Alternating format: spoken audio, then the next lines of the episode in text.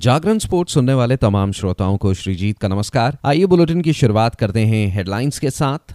500 test wicket लेने वाले दूसरे भारतीय गेंदबाज बने रविचंद्रन अश्विन।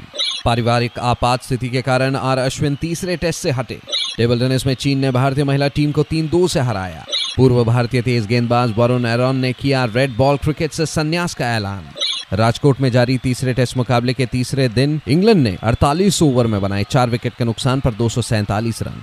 अब खबरें विस्तार से। रविचंद्रन अश्विन 500 टेस्ट विकेट हासिल करने वाले नौवे पुरुष और केवल दूसरे भारतीय गेंदबाज बन गए हैं। सैंतीस वर्षीय ऑफ़ स्पिनर ने दूसरे दिन के अंतिम सत्र में जैक क्रॉली का विकेट लेकर ये कीर्तिमान अपने नाम किया। अट्ठावनवे टेस्ट में ये कारनामा कर वे इस उपलब्धि को सबसे जल्दी हासिल करने वाले दुनिया के दूसरे गेंदबाज भी बने। नवंबर 2011 में भारत के लिए पदार्पण करने वाले अश्विन घरेलू धरती पर बेहतरीन प्रदर्शन करने में सफल रहे हैं। पिछले एक दशक में उन्होंने चौंतीस बार पाँच विकेट लेने का कारनामा किया है और आठ मैचों में दस या उससे अधिक विकेट लिए हैं। किसी भी भारतीय खिलाड़ी के द्वारा टेस्ट में सबसे अधिक विकेट लेने के मामले में केवल अनिल कुंबले ही अश्विन से आगे हैं, जिनके नाम 619 विकेट हैं। अश्विन, मुथैया मुरलीधरन और नेथन लाइन के साथ इस उपलब्धि तक पहुँचने वाले केवल तीसरे ऑफ़ स्पिनर भी हैं। अश्विन का पाँच विकेट इस श्रृंखला की पांचवी पारी में उनका दसवा विकेट था। हैदराबाद में पहले टेस्ट में उन्होंने पहली पारी में अड़सठ रन देकर तीन विकेट और दूसरी पारी में 126 रन देकर तीन विकेट लिए थे। वहीं विशाखापट्टनम की पहली पारी में वह एक भी विकेट नहीं ले पाए थे, लेकिन दूसरी पारी में उन्होंने बहत्तर रन देकर तीन विकेट लिए थे।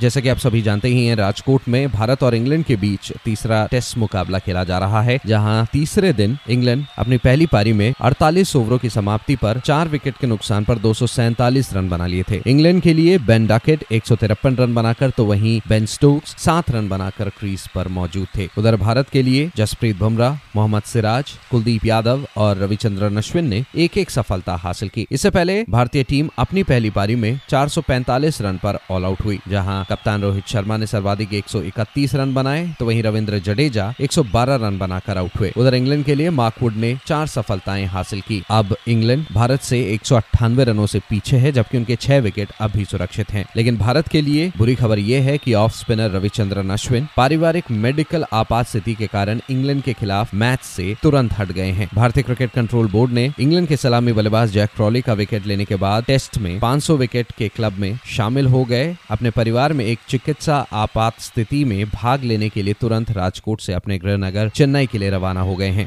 अब खबर टेबल टेनिस की दुनिया से, जहाँ भारतीय महिला टीम विश्व team table tennis championship final 2024 के प्रारंभिक दौर ग्रुप वन में अपने शुरुआती मुकाबले में शानदार प्रदर्शन करने के बावजूद चीन से दो तीन से हार गई। विश्व team table tennis championship final में प्रत्येक टाई में अधिकतम पाँच एकल मैच होते हैं। तीन मैच जीतने वाली पहली टीम टाई जीती है। पिछले साल एशियाई खेलों में युगल में कांस्य पदक जीतने वाली आहिका मुखर्जी ने विश्व नंबर एक और टोक्यो 2020 की रजत पदक विजेता सुन यिंगशा को तीन एक से हराकर भारत को अच्छी शुरुआत दी। विश्व में छत्तीसवें नंबर की भारत की शीर्ष एकल खिलाड़ी मनिका बत्रा। मुकाबले के दूसरे मैच में दुनिया की चौथे नंबर की खिलाड़ी वैंग मनयू से एक तीन से हार गई। तीसरे मुकाबले में श्रीजा अकुला ने भारत के लिए फिर से बढ़त हासिल कर ली, क्योंकि उन्होंने दुनिया की दूसरे नंबर की खिलाड़ी वैंग यीडी को तीन शून्य से हरा दिया। स्कोर दो दो से बराबर होने पर वैंग मनयू ने अहिका को तीन शून्य से हराकर मैच समाप्त कर दिया। भारतीय महिलाएँ अगला मैच रविवार को हंगरी के खिलाफ खेलेगी। उधर पूर्व भारतीय तेज गेंदबाज वरुण एरन झारखंड और राजस्थान के बीच चल रहे रणजी ट्रॉफी मैच के बाद लाल गेंद क्रिकेट को अलविदा कहेंगे, लेकिन फ़िलहाल सफ़ेद गेंद क्रिकेट खेलना जारी रखेंगे। रेड बॉल क्रिकेट में वरुण एरन की यात्रा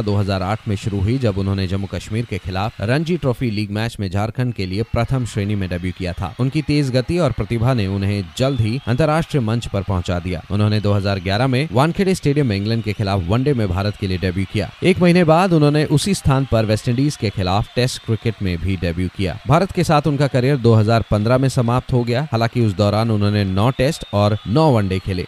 तो फ़िलहाल इस अपडेट में इतना ही। खबरों का सिलसिला जारी रहेगा जागरण डॉट कॉम पर। और हाँ खेल जगत से जुड़ी तमाम बड़ी जानकारियों के लिए बने रहिए सिर्फ़ और सिर्फ़ जागरण डॉट कॉम पर। नमस्कार।